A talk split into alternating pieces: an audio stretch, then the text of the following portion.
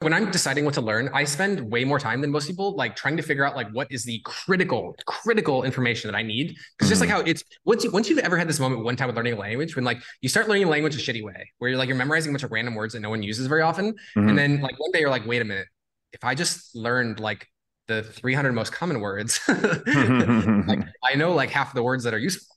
And yeah. that is just like a holy shit moment. But everything works that way. People who don't have that mental model of the 80 20 rule, uh, they like you can tell that somebody doesn't really have that model when they're like, this is gonna sound crazy. But like, did you know that a small number of rich people have like a large percentage of the wealth? And uh, and it's like, yeah, that's yeah. It's like same, same for the stars in the universe. Yeah. Yeah. A small percentage yeah. of the stars have most of the mass. Yeah, it's everywhere.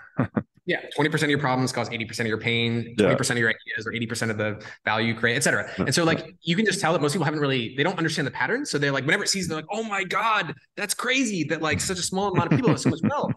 Um, and but then if you're like really fluent in it, you're like, yeah, by default, that's how nature works. Um, yeah, yeah, yeah.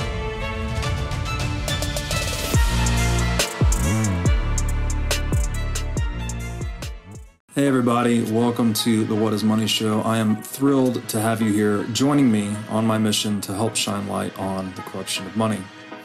Now, if this is your first time listening to the What is Money Show, I strongly recommend that you go back to episodes one through nine first, which lays a lot of the groundwork for many of the concepts that we explore on the show. These first nine episodes are my series with Michael Saylor, and thousands of people have told me that this is the best podcast series they've ever heard hands down, and that it was instrumental to their understanding of money and Bitcoin. So, if you're looking to start uh, a deep dive into the nature of money, I don't think there's any place better that you can start other than episode one of this show. Now, a little bit about this show and how it makes money. The What is Money show is 100% sponsor based. So, all of our revenues are derived from direct sponsorships. And I strive to be very selective about the sponsors that I work with, specifically only using sponsors that I use personally, and also choosing sponsors that have values which are well aligned to the values expressed on this show, such as freedom, education, self sovereignty, etc. So, what I'm going to do now is a few ad reads right at the top of the show, and then I'll do a few more ad reads in the middle. And I hope you'll take the time to listen to them, as again, these are hand selected sponsors, and I think you'll like what they have to offer. Now, I'd like to tell you about our sponsor, Ledn. Ledn lets you do more with your digital assets. For instance, Ledn offers a B2X loan product that lets you leverage your existing Bitcoin to buy even more Bitcoin. Or you can also get traditional Bitcoin collateralized US dollar loans through Ledn as well. Ledn also offers both Bitcoin and USDC denominated savings accounts, letting you generate yield on your digital assets. Recently, Ledn has launched a Bitcoin mortgage product as well that lets you use Bitcoin to buy a home or finance one that you already own. So go to ledn.io, that's L E D N.io today to sign up. Now I'd like to tell you about our sponsor, iCoin Technology. iCoin has just released a sleek new hardware wallet. Looks like a mini iPhone a little touchscreen and camera on it. Uh, the device has no Wi Fi, no cellular connection, no GPS. It's a strictly physically cold hardware wallet. Uh, like I said, it's got a high res 3 inch touchscreen. It's got a camera for air gapping the wallet.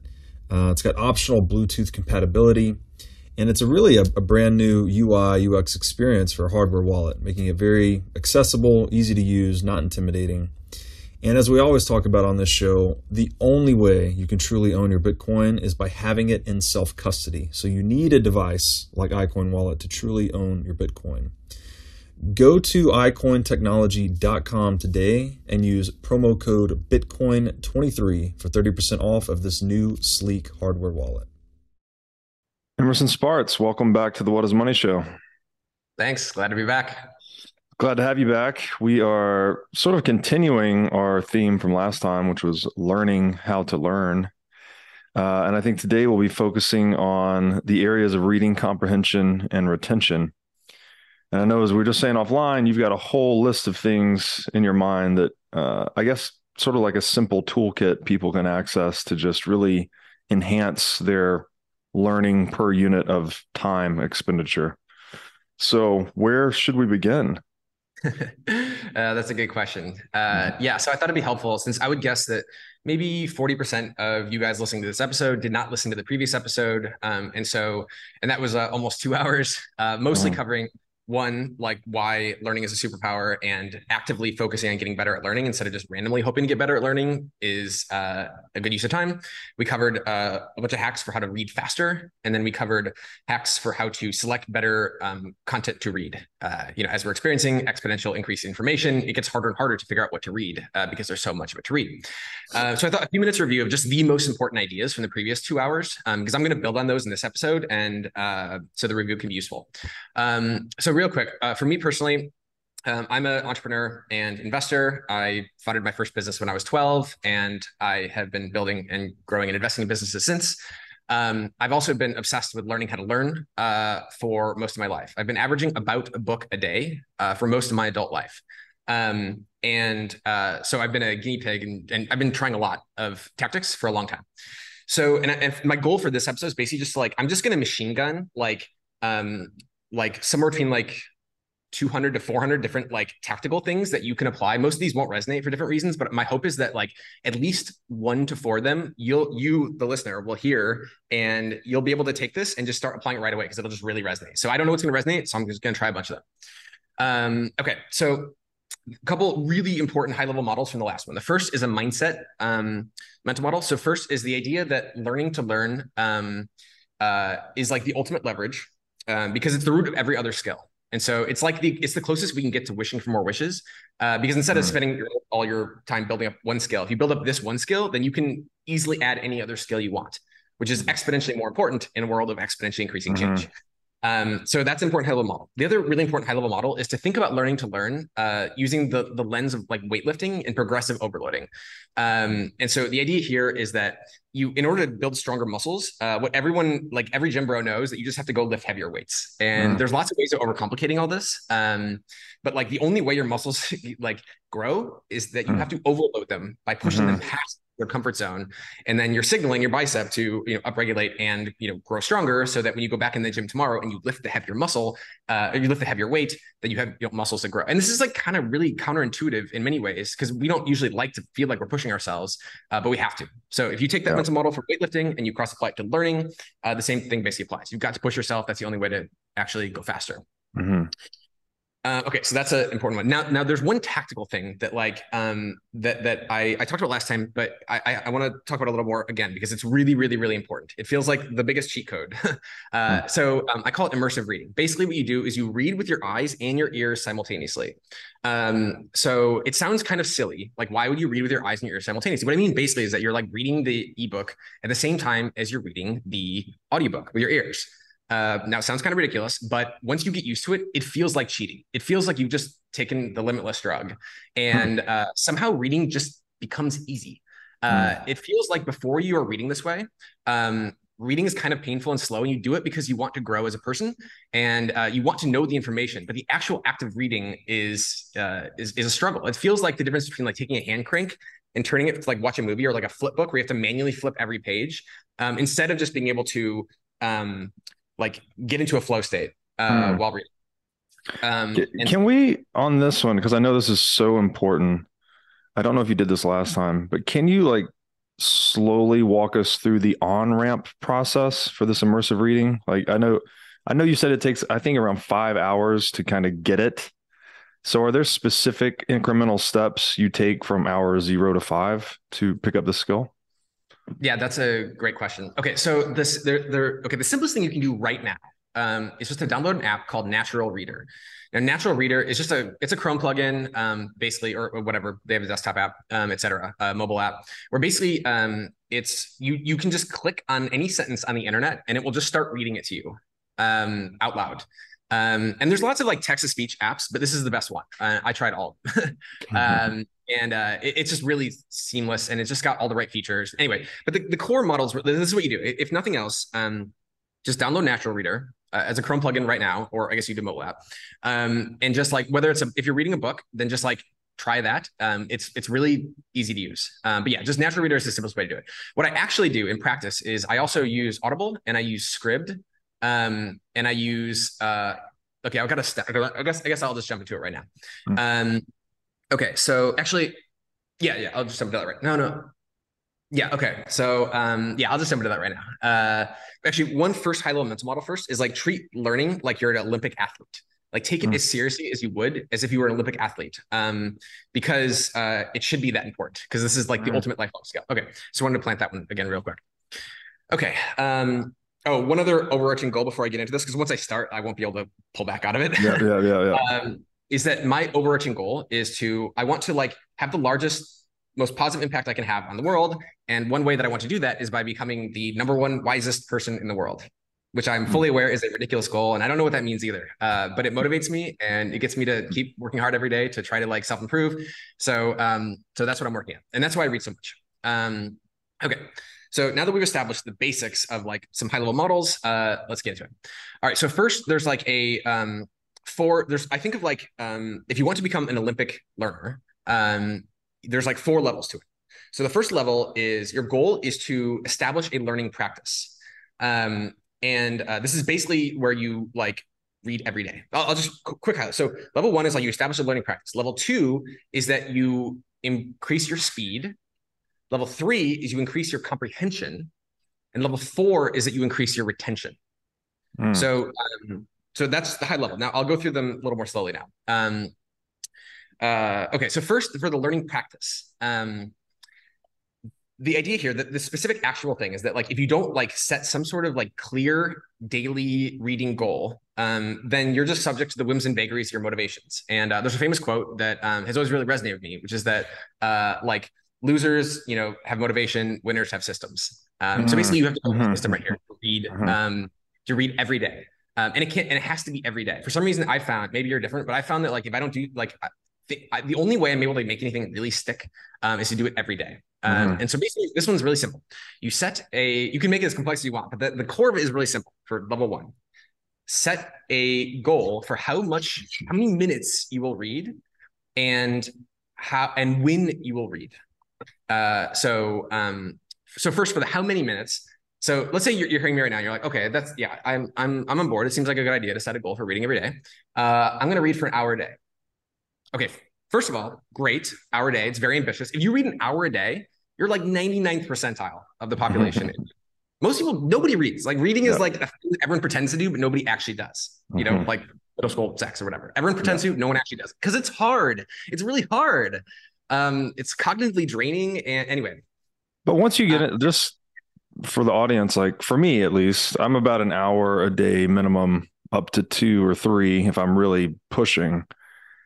It's like working out. Once you get into that routine, I'm a, I'm addicted to it. I love it. Right, like it is difficult to start, but I just wanted to say there is some kind of light at the end of the tunnel in a way that you build up this inertia and it starts to feel very enjoyable as i'm sure you've experienced Oh yeah, yeah. It's the most addicting thing. The more that I learn, the more curious I am. The more curious yeah. I am, the more beautiful the world becomes. There's yes. just fascinating yes. questions to be answered everywhere. Yes. And I just have a burning desire to know everything. I want to understand everything. I need to know how it all works.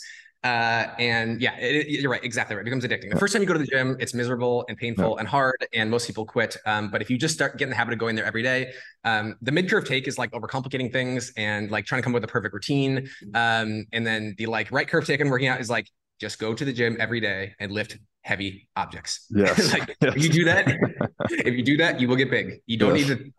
So it doesn't matter what you do. Just go to the gym. Yes. Read more. Read every single day. Um, and so, so actually, so you're exactly right. And so my advice is, let's say you're saying I'm going to read for an hour a day. So if you want to read like an hour a day and become a giga brain like Robert, um, you can do that, but you'll probably fail because it's actually really hard to read an hour a day. And mm-hmm. almost everybody who reads an hour a day did not start reading an hour a day. Right. Uh, they started reading a lot less. so yeah. So my advice is like, don't read an hour. Don't set a goal of reading an hour a day. Set a goal of reading a half hour a day. Um, you have a much higher probability of actually reading a half hour a day. But actually, I would take that logic even further and say, don't do a half hour a day. Do 15 minutes a day.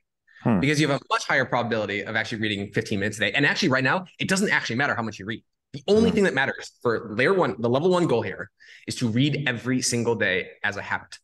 Just like mm. if you go to the gym, it doesn't really matter how long you go to the gym. If you go to the gym and like work out a little bit every day, you will still get strong. So the most important thing is just that you get the habit every single day.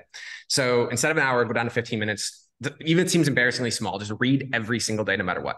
One more thing um, on this before you move on. Uh, just to be specific, I, we're talking about reading like a book or a piece of content, right? This isn't, oh, I read emails at work for an hour a day. Right.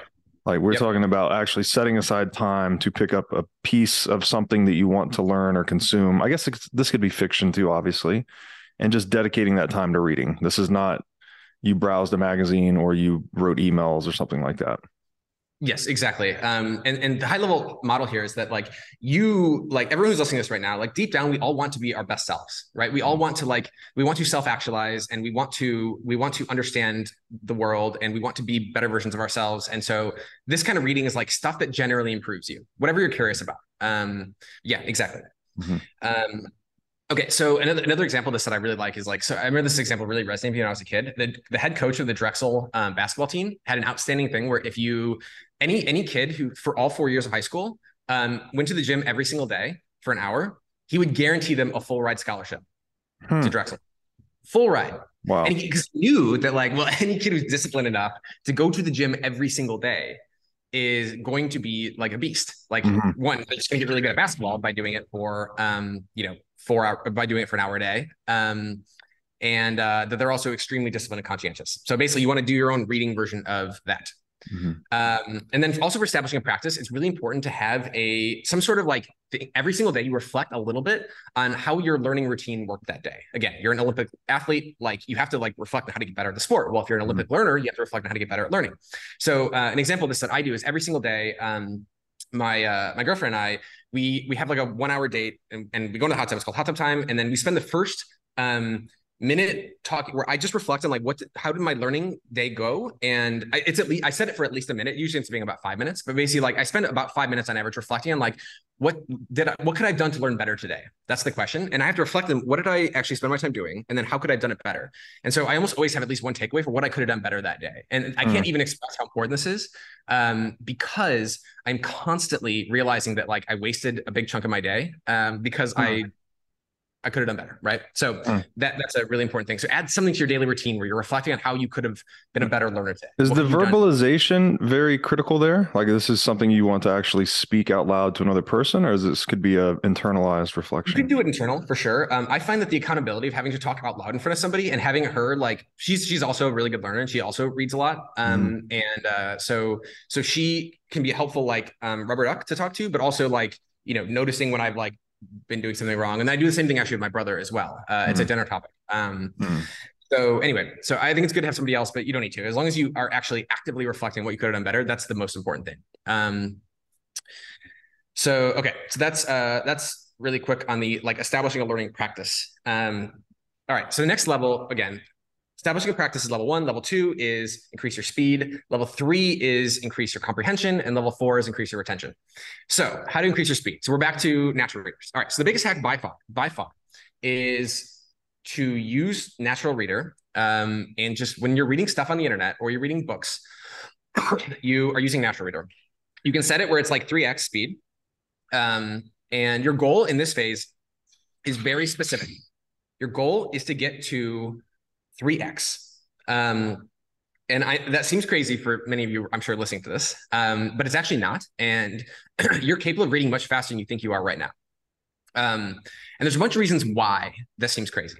Okay, so the first thing is like you can actually test this yourself really, really easily right now. So first of all, if you ever listen to something in 3x, um, try it. It sounds like chipmunks, um, but uh, when you first hear it, but then after like um, about, I would say on average, the average person listening to this podcast, you're already like way smarter than the average person. You're listening to a show called What is Money, um, mm-hmm. where a bunch of giga brains are talking about some extremely complex ideas um, relating to economics and philosophy. Um, and so you're already interested in these topics. It means like the vast majority you can get to 3x, I would argue, in somewhere between like five to 20 hours of practice. Mm-hmm. And um, and so so how you do that? It's actually very simple to start. Um, so when you're listening to podcasts right now uh, or audiobooks, just increment up by 0.25x.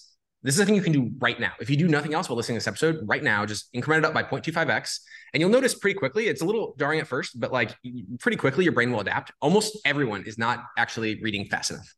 Um, so um, yeah, so so so there's a really tactical, simple thing you can do is just keep incrementing up by 0.25x. Your goal is to not actually understand 100% of what you're reading. Your goal is actually like just push yourself to the edge of what you're, capable of. And if you understand like 80% roughly of like what you're uh, hearing, then that's actually a good heuristic for like you're you're pushing yourself to the edge. Um, so just keep doing that until you can listen to some things at 3x. Not everything. Some things are too hard and uh, mm-hmm. you're not gonna be able to. But like once you can listen to some things at 3x, then you're ready to move on to the next stage, which is increasing your comprehension.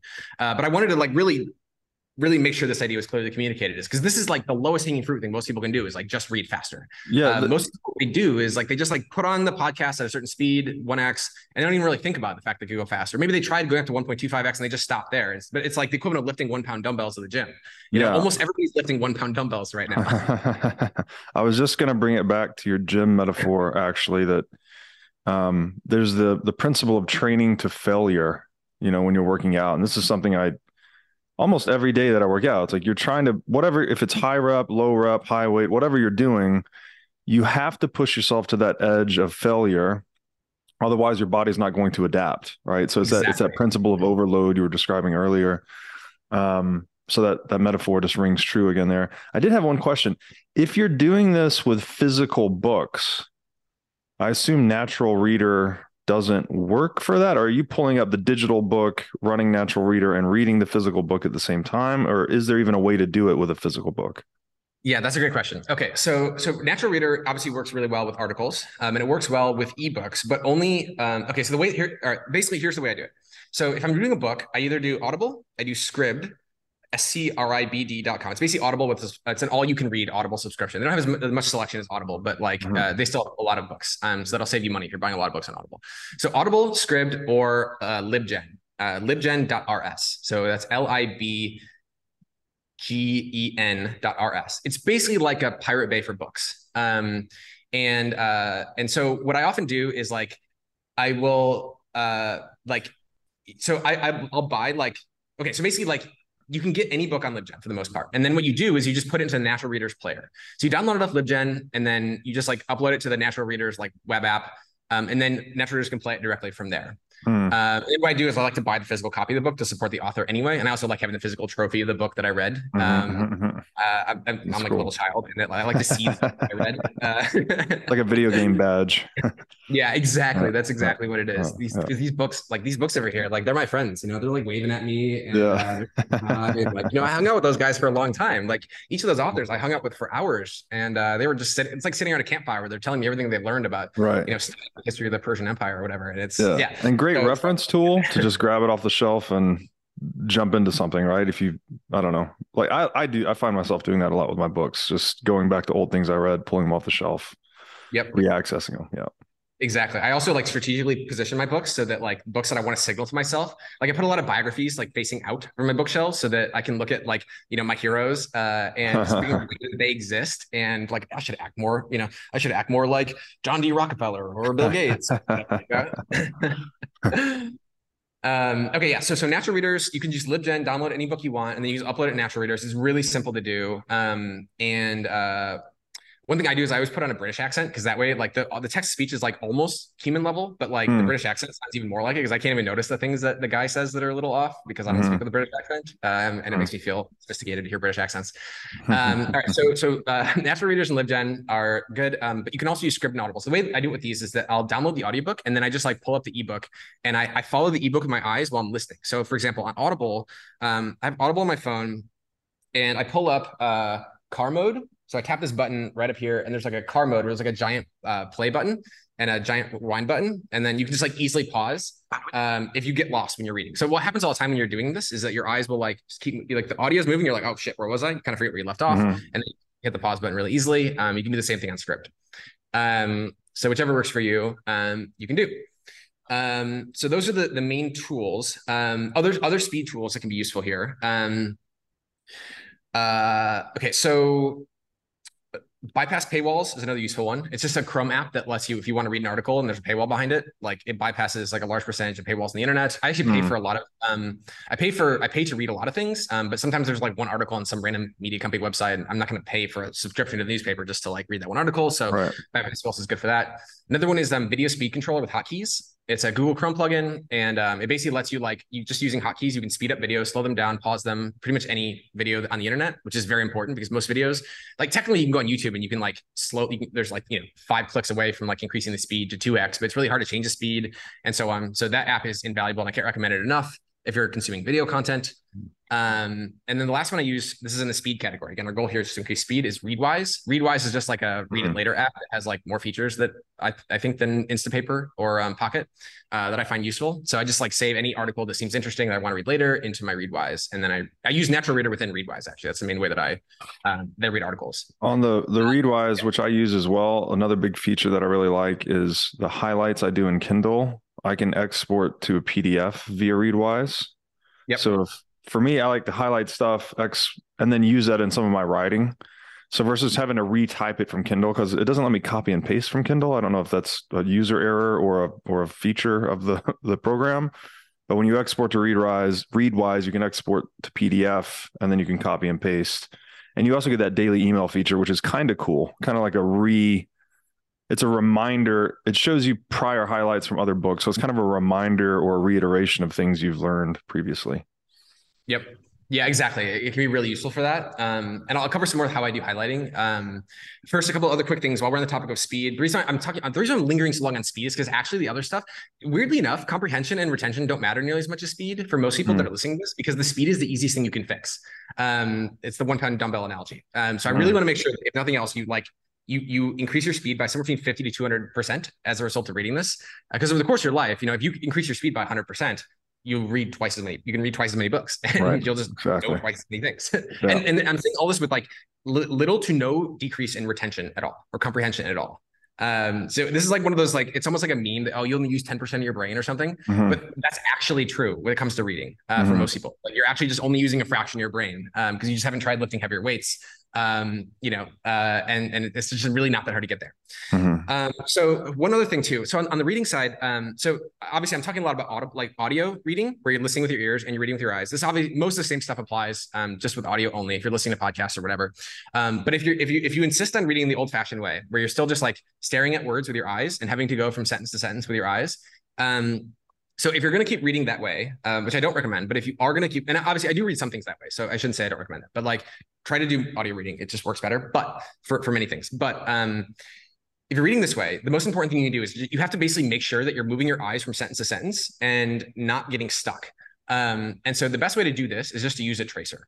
So basically, you just grab a pen and you just move your pen, or you do it with a finger or whatever. You just move it underneath every sentence, and it just keeps you moving forward. Because what actually happens, one reason why most people don't read very much is because reading is a miserable experience where you don't actually go anywhere. You actually don't read anything because you're just getting distracted so often dog barking, birds chirping, someone going Mhm. by. Here you've been hearing a squeaky thing as other people go around the house, um, and it just pulls you out of it. So, um, so, so with this one specifically, um, if you use a tracer, it keeps moving forward. Because basically, what happens when you're driving, like when you get in a car, you like you get in the car and you hit the gas pedal, and you you drive on a straight line, right? Mhm. Well, reading doesn't usually work like that. Usually, reading is like you start reading and then you get distracted. You basically drive off the road, right? And then you gotta get back on the road again, which is like, ah, where was I? Like, oh man, it takes you a while to figure out where you left off, and then then you get back on the driver's, you get behind the wheel again, you start driving, you drive off the road again, and you basically are just like spending almost all of your time driving off the road trying to figure out where you left off. And you're Mhm. actually, if you measure people's eyes, this is the craziest thing.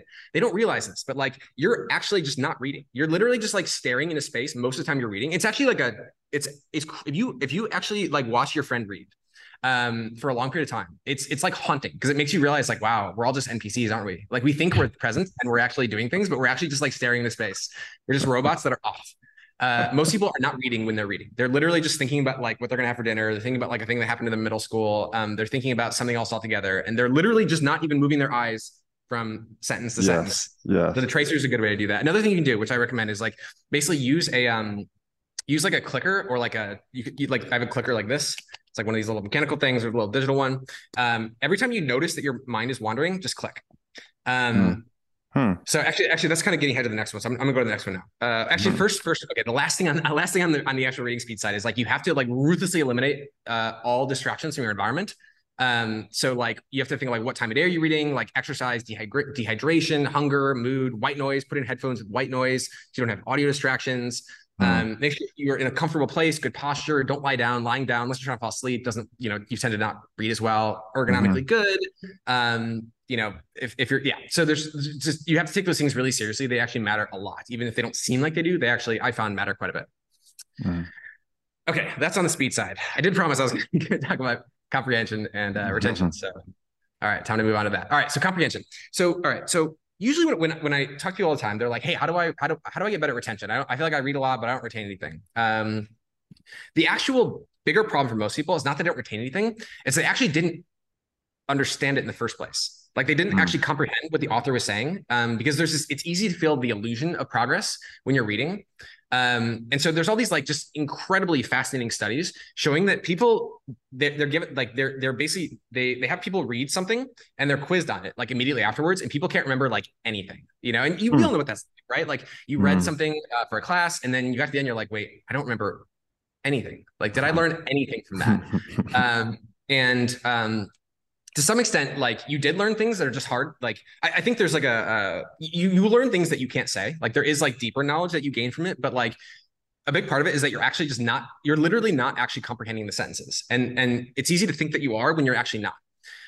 So what do i mean by that? Um, all right so right now i want you to think of a number. Actually here's here's a question for you robert. Uh, when you listen to a podcast the average podcast right now what percent of all of the sentences do you think that you comprehended? Where like the, the the the waves went into your ear and you were actually paying attention to the sentence. I know that you understand most, like you're a smart guy. So like if you're actually paying attention, you probably understood most sentences people said. But like what percent of the time when someone said a sentence did it actually go in your ear and you actually paid attention to it to be able to comprehend it? Uh, you know, my instinct on this, because I feel like my experience of listening to a podcast is I'm following the theme I'm usually trying to listen to kind of difficult podcasts to understand. I like to push myself in that way. And I'll often be hit with a sentence, like one line will be like the, the truth bomb or whatever hits. And I'll be like, whoa. And I kind of like zone out on that one sentence for, I don't know, 10 to 20 seconds. And for that amount of time, I'm completely tuned out. So I think if you factor that in, maybe like a third of the podcast I'm comprehending because I'm tuned out on, you know, one sentence to the exclusion of the next 20 seconds of the podcast somewhat frequently throughout the throughout the the listening experience yep um yeah my best guess is that the average person um only actually comprehends about 10% of all of the sentences in a given mm. podcast and this would cross apply to audiobooks too. You're listening to an audiobook while you're moving around. Right. There's just too many distractions. There's way too many other things that can occupy your mind. And yeah. what happens is like, and this is what I noticed myself too, is that like uh, I, I'll hear a sentence that I'll understand, I'll comprehend, and then I'll just think about other stuff for a while and be like, oh yeah, I'm supposed to be listening to that podcast. And then I like exactly. Exactly how I feel. Yeah. Yep, I guess exactly. the third, but you're right. It, might, it could be as low as 10%. I'm not sure. And I think it feels like it's higher than 10%. Um, when I ask other people this question, they usually give numbers higher. But I think the reason why is because um, you can kind of guess what people are saying. Um, and you have some knowledge of what's going on in your peripheral awareness of mm-hmm. the conversation. And so it's not literally 10%, but it's like, but I think that's in the ballpark. Um, and so, so, so, because I, I think that reading, the, basically like the way that your eyes, um, like we feel like we have uh, the ability, like if you, if you look from left to right like this, um, it feels like you're seeing everything, but actually, um, your eyes are doing what are called saccades, where like you see this thing over here, and then you see this thing over here, and your brain just guesses what's in between. Right. Um, and uh, the same thing happens with reading, where when you're listening to a podcast and you space, you're like spacing in and out, in and out, in and out. Your brain just guesses what's in between, and it feels like you are actually listening, uh, like most of the time, but actually you weren't. And if you're quizzed on it, you'll find out very quickly that you weren't. Um, mm-hmm. Sometimes you can guess just because of the context. You know, you can guess, but like, yeah, you weren't actually even listening to what the people in the podcast were saying. Wow. Um, and so this is like a crazy high leverage um, intervention point because um, if the average person, if you're operating at 10% efficiency right now, we're actually only comprehending 10% of the sentences in a given podcast, then in theory, if you could get to, let's say, 50% comprehension, then you would 5x, 5x your um like information, you know, comprehended, right? Yeah. Um, and it's actually not that hard. I, I have like been I've been trying to solve this problem for a long time, and I have some hacks. Um, uh, okay, so a couple hacks. All right, so the first one is um, this one's really hard. To, actually, I'll use the one that's really actually really easy to implement first. Okay, so I'm obsessed with like these clickers right here. Mm-hmm. Um, because they're basically like meditation objects. So this, I'm going to switch. I'm, I'm basically going to be, I'm going to start sharing a whole bunch of ideas about how to um, maintain uh, awareness um, and concentration. Mm-hmm. Most of these ideas I just cross applied from, I, I, went really deep um, over the years into various types of uh, contemplative practices, um, mm-hmm. like Eastern traditions, uh, like mindfulness, meditation, things like that. And uh, basically it's like cross applying all the best ideas to Olympic learning. Um, and the idea of the meditation object has been the biggest, like the gift that keeps on giving. Okay, so the basic mm. idea here is that you just like while you're listening to a podcast, you hold one of these things in your hand. Like this is like a little mechanical clicker, like track coaches use to measure laps. This mm-hmm. is a mm-hmm. little digital version that just counts it. So this digital one you can't see it, but it has fourteen thousand um, ticks on it because I've clicked this thing fourteen thousand times since I started using it. Uh, uh, recently, and then this one has about 1100. Okay, so basically what I'm doing is I'm walking around my podcast. I hold this thing in my hand. Okay, first of all, why do you need to hold a physical thing in your hand? Um, the main reason for this um, is because it reminds you that it's there by holding your hand. Because constantly, like hundreds and hundreds of times a day, I'm like, why am I holding this weird, like ugly yellow oblong shaped thing in my hand? I'm like, oh yeah, it's because I'm supposed to be paying attention to the podcast. so, um, and so then I'm like, okay, pay attention, you know, and then yeah. I, I start paying attention again.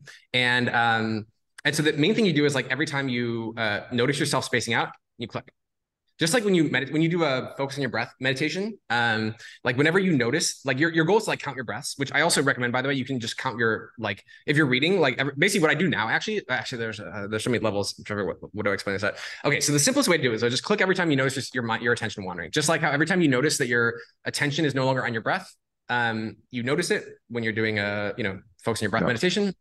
Um you basically do the same thing for reading. So this is like the single most like useful um, tactic that I can recommend for increasing your comprehension is just like hold something weird in your hand. It doesn't have to be a clicker like these. I find these things satisfying to click. Um, mm-hmm. uh, but like you could hold like your headphones case. Um, you could hold a pen. You could hold anything. Um, you can also, if you're if you're doing this while reading at your desk, you can just like take a like a scratch pad and like make a check mark every time you notice your attention mm-hmm. um, is wavering. Because what happens all the time is, let's say you're reading, um, you get distracted, and like you're, it's like you're driving the car. You're driving the car, you draw off the road. Mm-hmm. Uh, your goal is to get back on the road as quickly as you can. And if you get in the habit of noticing when you're off the road, then you're more likely to quickly drive back on the road. You're more likely to quickly right. go back to like, okay, supposed to be reading. Where was I again? You go back to that sentence and you pick up from there. So either make check marks or have clickers. These things are you can get these on Amazon by the way. Just go on Amazon and search for like hand clicker and like you'll see some mm-hmm. they're super like you know 50 cents each or whatever. Mm-hmm. Um, you could also just like tap. So this is one thing I do if I don't have anything with me at all. Um, I'll just like I'll hold my fingers out in weird angles. So I remember like why am I holding my fingers at this weird angle and I tap. You can tap on the mm-hmm. table, you can tap on your head. Um, this is also like how you this is weirdly enough, this is how you induce lucid dreams too, uh, which is I think mm. fascinating. One of the most common tactics for inducing lucid dreams is to tap. Um, so anyway, so so the most important idea is though that you're like, wait, what is that thing I was supposed to be doing again? Oh yeah, paying attention. And then it brings you back to the it brings you back to whatever you're reading. So that you'll you can go from and I in my experience so far, I started off at about 10% um comprehension so again, 10% of all the words, of all the sentences that were entering into my ears, uh, I was comprehending. And now I think I'm up to about 60%, which is hmm. still abysmal, like abysmal, only 60%. uh, but that's, you know, maybe six times better than it was before I started doing the clicking. Um, so I can't recommend that enough. Now, how do you measure that? Or are you just sort of estimating that you've gone from 10% to 60%? Um, so weirdly enough, okay, so this is it's hard. To, okay, there's gonna be two different. Okay, so do you, how much experience do you have meditating? Uh, quite a bit, actually. Um, I've had an on and off practice for probably eight years. Cool.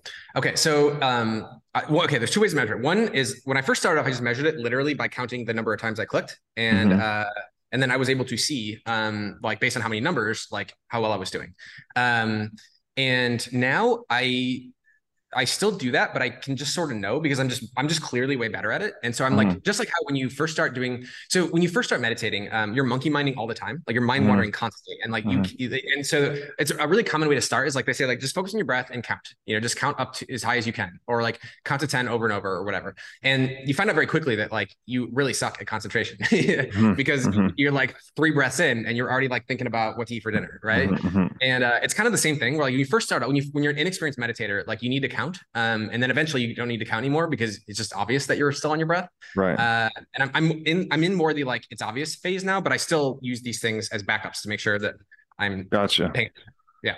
Yeah, my experience was counting is definitely essential in the beginning, but at some point yeah. you get into just the feeling, like I don't know, focusing on the actual physical sensation of breathing in and out is now typically typically adequate. I still count beginning when I'm first sitting down to meditate, but then I get into that just feeling phase, and um, yeah, it's it's it's a good way to quiet the mind without counting, I guess. Yeah, definitely. Um, so yeah, big fan of counting in the beginning. Um, yeah. count, count. Um, another thing you can do to increase your comprehension, like what percent of what you're actually comprehending, is um, to test yourself on it, which is hard in practice, but it's easy depending on your topic area. So if you're studying anything that's hard science, like uh, like for example, uh, at various points, I was interested in like I wanted to see if I could pass the USMLE, the medical licensing exam, basically the doctor test. Um, mm-hmm four months. And uh, so i was like just i was like just smashing like courses. And then i was it, it's really easy to test yourself because there's usually courses built in um, mm-hmm. like tests built in. So i can see literally the same questions from the usmle and so i was able to see if i was actually um, learning it or not. And this is how by the way a lot of these tests i'm telling you like i tested a lot of these with these kinds of things. This is how i could tell that they were actually working. Mm-hmm. so for example i would try like going through um, part of it with like using the clicker and then part of it without the clicker. And I just noticed that when I was using the clicker, I was paying much closer attention. I was comprehending a larger percentage of all of the uh, sentences. And then that would manifest in the form of I would get better um, results on the like quiz questions at the end. Same with the bar. Mm. Like I was like studying for the bar at one point just because I wanted to see how long it would take me to actually pass the bar, not mm. as an actual passing lawyer, but just because I'm weird like that. and uh, I could just see that like when I was doing these sorts of weird clicky things with my these meditation objects, that like I was paying closer attention and I was I would, it was just the answers to the test questions were obvious. I was like, well, of course, I read this and the answer is this. But yeah. Mm-hmm. So, um, yeah. And it's Did also you pass like, those tests? Go ahead. Hmm? Did you pass those tests? I never actually took them because I oh. concluded that like to actually be able to pass them would take more time than I wanted to spend on it. Gotcha. Um, and it was mostly re- memorizing like things that didn't seem likely enough to be useful later. Um, right. Um, so I, yeah. So, um, yeah. Uh, I'm really glad now, now that like, you know, chat GPT can pass, uh, the bar and the, uh, USMLE, like, right. even less like useful yeah. to have memorized all those random um, facts. Um, yeah. Uh, yeah. Anyway, so so weird. Interestingly enough, one of the most robust findings from the whole field of learning to learn. There's a small academic field um, that basically studies, you know, the science of learning, and um, the one of the most robust findings I have is that like people tend to not actually like comprehend much of anything unless they know they're going to be tested on it later. Hmm. Uh, and because somehow your brain just like doesn't care that much unless but if you know there's a test coming then like even even if it's a really unimportant test your brain just pays way closer attention um so yeah so these clickers are like a good hack for getting around that mm. Okay, so that was so as a, as a, as a as a recap, we had level one was establish your reading your daily reading practice. Level two was increase your speed. Level three was increase your comprehension. Um, your goal, I think your goal should be basically assume you're at ten percent right now. Only ten percent of the sentences are actually being comprehended. Try to get that up to mm-hmm. fifty percent. That's a five x increase in your mm-hmm. like learning, you know, efficiency, which is humongous. So the the reading speed one, it, I think about this in terms of like what is the total amount of information you can consume um, over a certain period of time? The, the reading speed one will get you up to, um, let's say the average person who's listening to this is listening to podcasts right now at like one point. Uh, well, just say if you're listening at 1x um, mm-hmm. and you get up to like listening to most of your podcasts at 2x, that's a 2x speed, you know, mm-hmm. increase, which means you literally double how much you consume and your retention will be pretty similar. Um, mm-hmm. So that's like you literally just doubled how much information you consume by going from 1x to 2x. Um, I would predict that like uh 90 over 90% of people listening to this podcast right now um it, you should you should you should definitely be listening to most podcasts at least 2.25x um and if you're not at 2.25x you probably haven't pushed yourself hard enough because you can. Um just with practice it takes some practice a little weird at first but you'll get used to it. Um okay so so but let's say you double you double your reading speed from the from level one increasing your speed just going faster then the next level of increasing your comprehension if you go from like 10 to 50 50% then that's a 5x increase um, and how fast you can learn. Um, and now we're at the level above that, um, which is uh, increasing your retention. All right, so this mm-hmm. is what like most people ask me about. Um, this one is much harder, and I don't have any like slam dunk. This is trivially easy to do hacks. Like the other ones are really easy. The first hack is like just click whenever you notice your, your attention wavering, um, and increase your speed by 0.25x increments until you get to the yeah. point you can read some things at 3x. Right? Those are really easy. You can do them right now. Retention is not as straightforward as that. Can I ask, sorry, one question before you dive into that? Just distinguishing comprehension from retention? I mean, I think most people probably get it, but it seems like I guess comprehending is your grasp of it. Retention is holding that grasp over time, being able to access it in the future, something like that. Yes, um, exactly. So comprehension is like, did you actually hear the words that the like podcaster said or the, the author said, right. and then did you like comprehend them? Because it's it's like this is this is like a humongous invisible anchor on people's learning right now. Is that they literally aren't even comprehending the words. Like they're going in one ear and out the other, and there's mm-hmm. no there's nothing going on in between. Like they just go in your ear and they mm-hmm. bounce off because you're again you're thinking about food, or you're thinking about crossing the street, or you're thinking about like what your boss said to you, and you're, you're mm-hmm. just literally not even comprehend. It's not that you're not capable of it. Of course you are. Like the idea is not that complex, but you're you're they're just going you're distracted. Yeah. You're distracted, right? You're, We're just distracted. We're monkey minding all the time. Right. Like all the time. We're rarely ever actually concentrating on mm. our on the book or on the article or the mm. podcast. We're thinking about other stuff all mm. the time. So mm-hmm. improving your concentration is uh, your comprehension is all about like actually st- stably directing your attention at the, the book. Hmm. That doesn't mean you're going to retain it later, but at least you will have one time like actually comprehended the idea. Um, and that leads to you know retention, but doesn't guarantee retention. But right. it's a necessary step towards retention. Got it.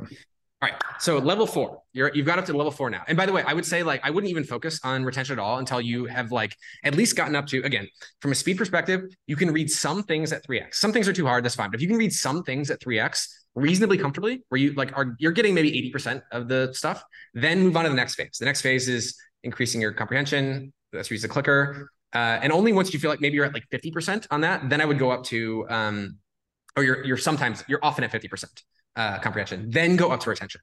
Um, because retention is a much harder one than the first two. Those other the two ones below are much easier. Actually, they're more straightforward. Mm-hmm. Just practice those, you'll get better at them, and uh, you'll get there. Um, mm-hmm. mm-hmm.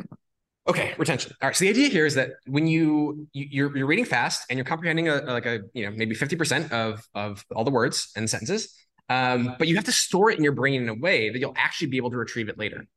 Um, Okay, so how do you do that? Your goal here, first of all, again, if you're thinking metrics, your goal in the first one is get to 3x sometimes. The second one is get to like 50% um, comprehension efficiency. And your goal here is uh, you want to increase the percent of ideas that you can retrieve later when they're useful. So mm. you're sitting eating with your colleagues, and um, there's you read a business book, and there was like this negotiation tactic in it that could be useful in helping to persuade them of your idea, and you need to like actually apply that in that situation, right? Mm-hmm. Um, uh, or whatever. All right. So how do you do that?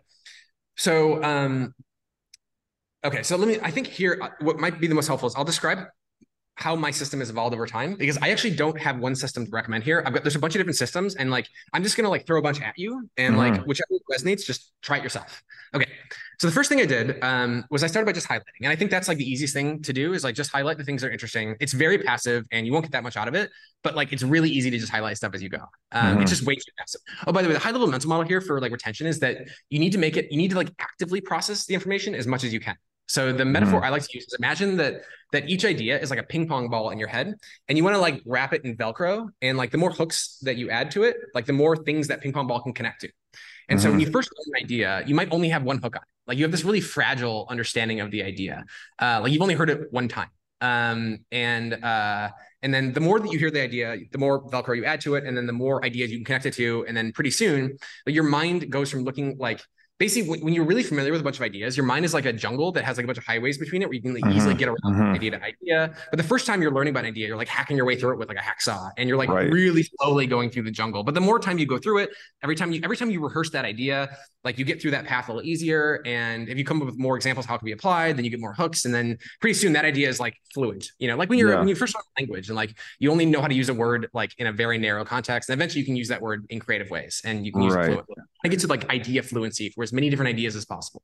This is like coherence or network density or something. I mean, the visualization I'm having is you're saying that is your mind is a network, obviously. So the more uh, connection points you establish with the idea, it becomes enmeshed into your mind and network, and therefore more retrievable, greater retention, et cetera. Yep. Yep. You want as many different things to remind you of that idea as possible. Yes. Um, yep.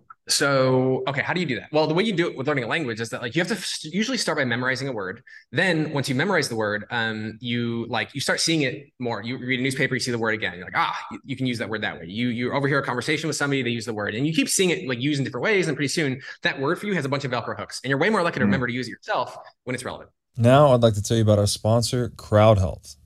Crowd Health is a Bitcoin-enabled alternative to legacy health insurance. Now, let's face it Legacy health insurance is an absolute scam.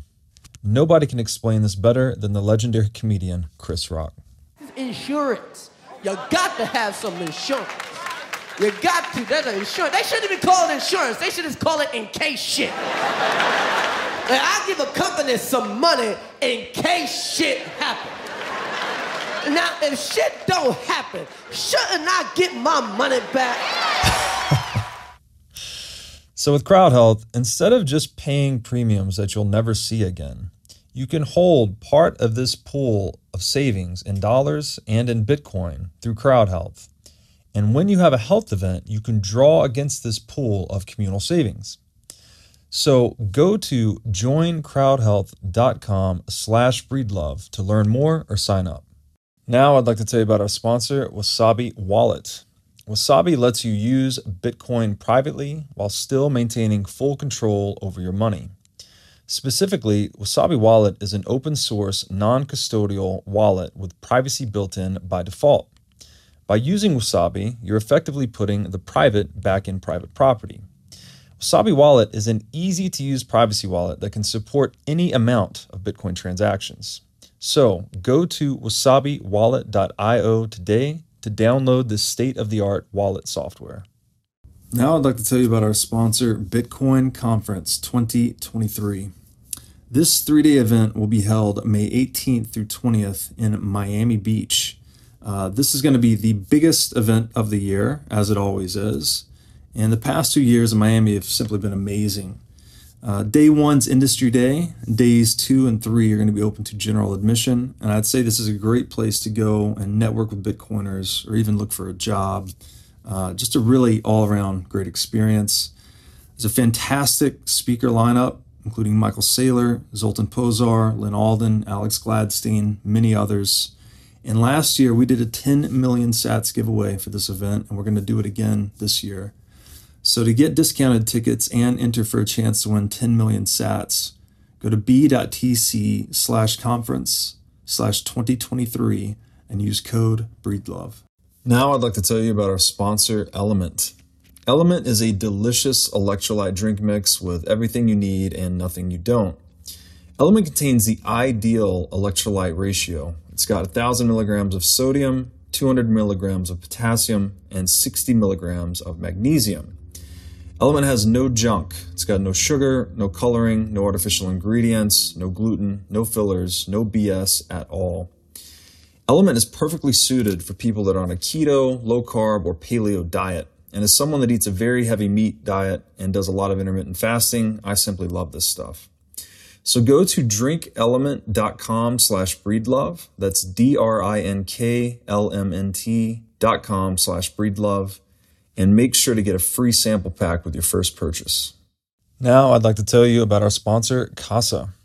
Casa makes it simple to buy and secure your Bitcoin without wondering whether you're doing it right.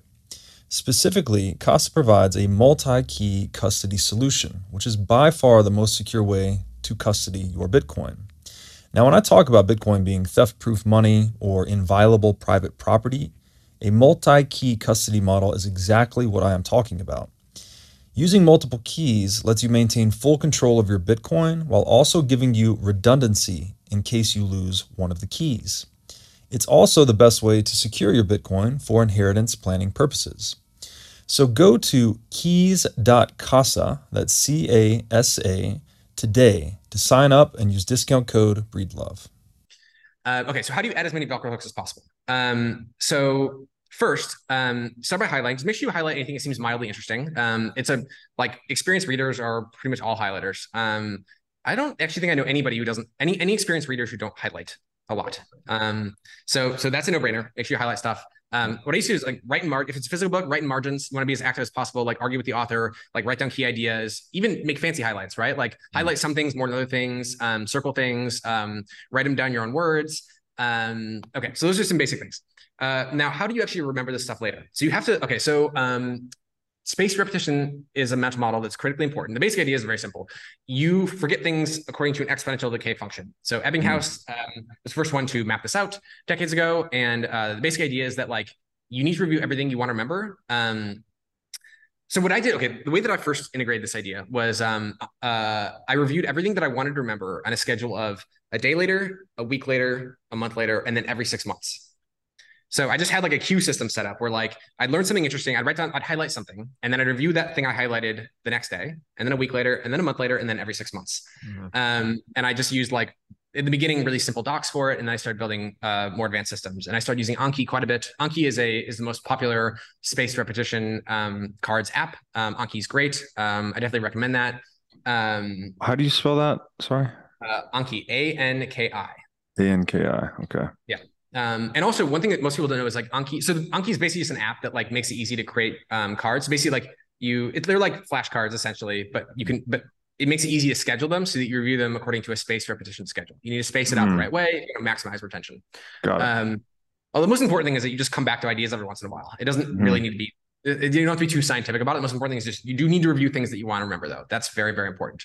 Mm-hmm. Um, okay, so so the one of the biggest breakthroughs I had um, for retention was when I started to um, so I used to just have a bunch of journals and I used to like put up like I used to like literally take a piece of paper and I would write down ideas I thought were interesting and I would like put them up all over my room and my dorm room when I was in college looked like a full wall of crazy. Uh, and so that did work though and then but I noticed this problem is like okay so I put up this actually I started doing this when I was like uh, probably like 13 14 and I had my bedroom was filled with these things but I kept noticing that like I'd put up a thing on the wall and then I would just stop noticing it after a few weeks like it would just be boring and not interesting so then mm-hmm. I would mm-hmm. take the thing on the wall and I'd move it to a different part of the room. And then I would notice it for a while again. You know, maybe like I notice it like I get like 50 to 100 times where I notice it before it becomes like background and I don't see it anymore. Mm-hmm. Right. Mm-hmm. So I kept moving them around my room and then I would like rewrite the same card like in different words so it become novel again. And I basically learned that you just have to keep mixing it up because otherwise it'll be boring and mm-hmm. not interesting. So the biggest breakthrough I made in doing this systematically was I started, I, I came across this app called Intently, um, which is now defunct. But the basic idea was um, you can replace all of your internet ads with pictures of whatever you want. And uh, the original, the founder, uh, was actually a friend of mine. His idea was like, hey, what if you replace advertising with uh, like images that inspire you, like motivational quotes or like beautiful nature photos or something like that? And I was like, that's a great idea. I love that. Mm-hmm. And I started doing that. Um, and so I basically started filling up all of my internet ads with hustle porn because at the time I was like, you know, early 20s CEO grind set, like, uh, you know, and so like hustle porn really resonated with me. So I basically went onto like, I just went and grabbed like a bunch of stuff off Instagram um, and Google image search that resonated with me. Lots of Tony Robbins quotes, you know, like mm-hmm. Gary V, things like that. That was the zone that I was in. And it was really useful. But then I, I noticed that like I, I had banner blindness. I kept not even seeing those ads anymore was like, okay, well, how do I get myself to see them again? I had like a couple hundred, right? So I had two problems. One was that I wasn't even noticing anymore that those like hustle porn things were were there, and the second was that I saw those hustle porn quotes so many times they weren't really resonating anymore. So I, mm-hmm. I had to keep adding more things to my system. Uh, but first of all, how did I solve the problem of getting myself to notice the um, the banner ads. So um, I took the I crossed by the idea of like instead of just looking at ads, like what if I just took those same images but I put them somewhere else where I have spare attention? And so I started installing them into I, I added them to my like desktop background that was rotating constantly. So that was one way, and that's the thing that I recommend too. Um, if you use your desktop, um, so you can add those images to your desktop background. By the way, you can add anything that like you want to remember. You can add your flashcards.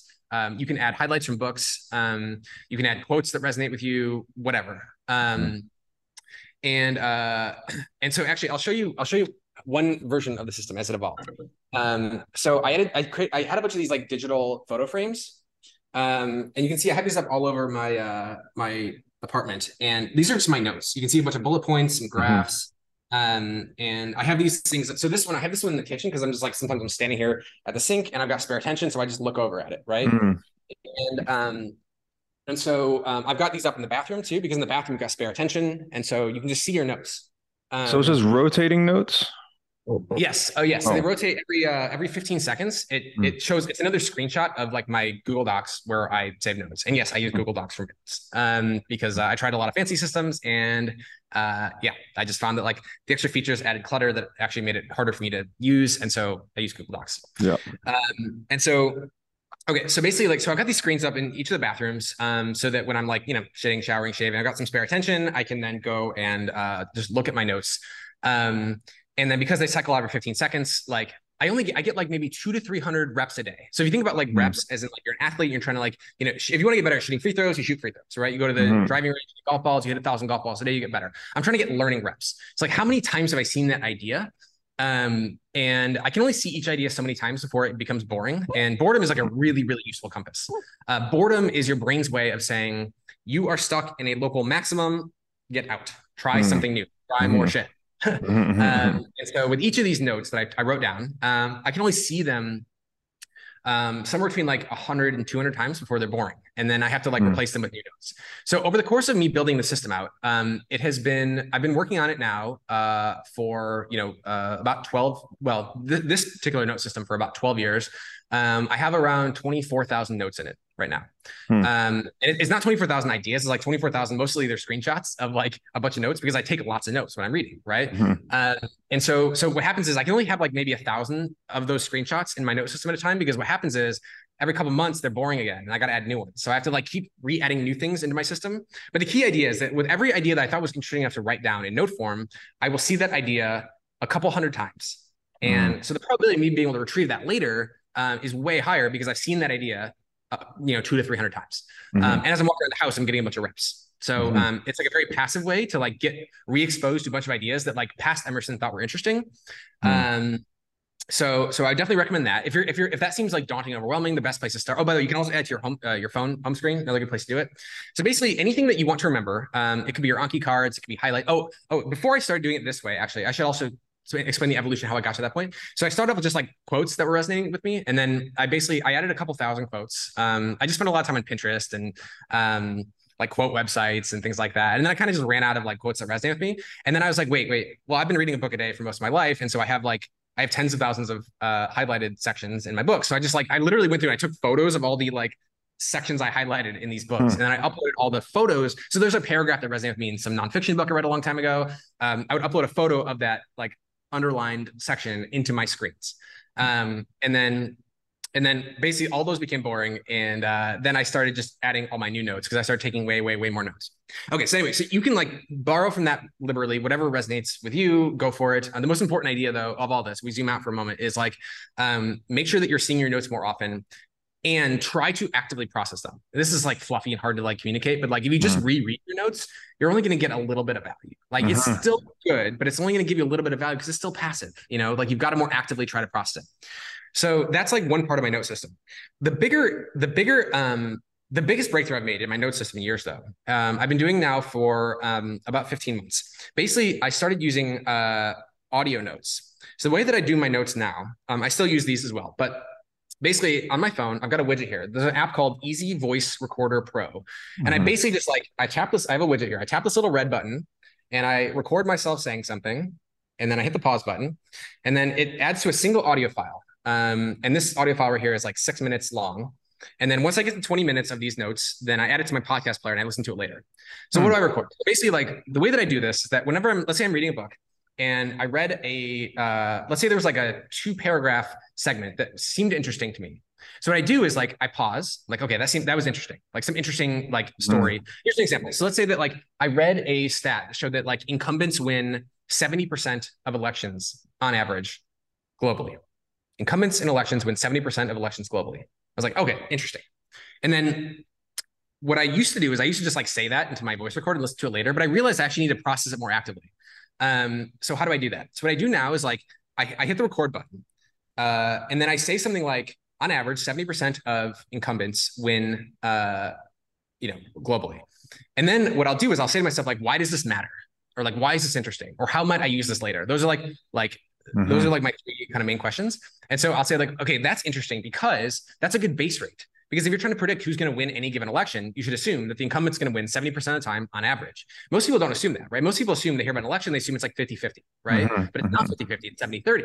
So if Mhm. you have the, just that one stat in your mind and you apply it this way, you will be able to, you'll be better at predicting outcomes of elections than the vast majority of people who intuitively assume by default that 50 50 should be your starting prior for the election, right? Mhm. So I might say that in my notes, and then and then the way, the way it works, I've got this giant like I've got um these notes, and uh, I the way that they work is that I, I have them on my phone. I have them automatically transcribed into text transcripts. I use Otter AI for this, like Otter O T T E R dot AI, um, and then I'll go back and I'll read them later with audio.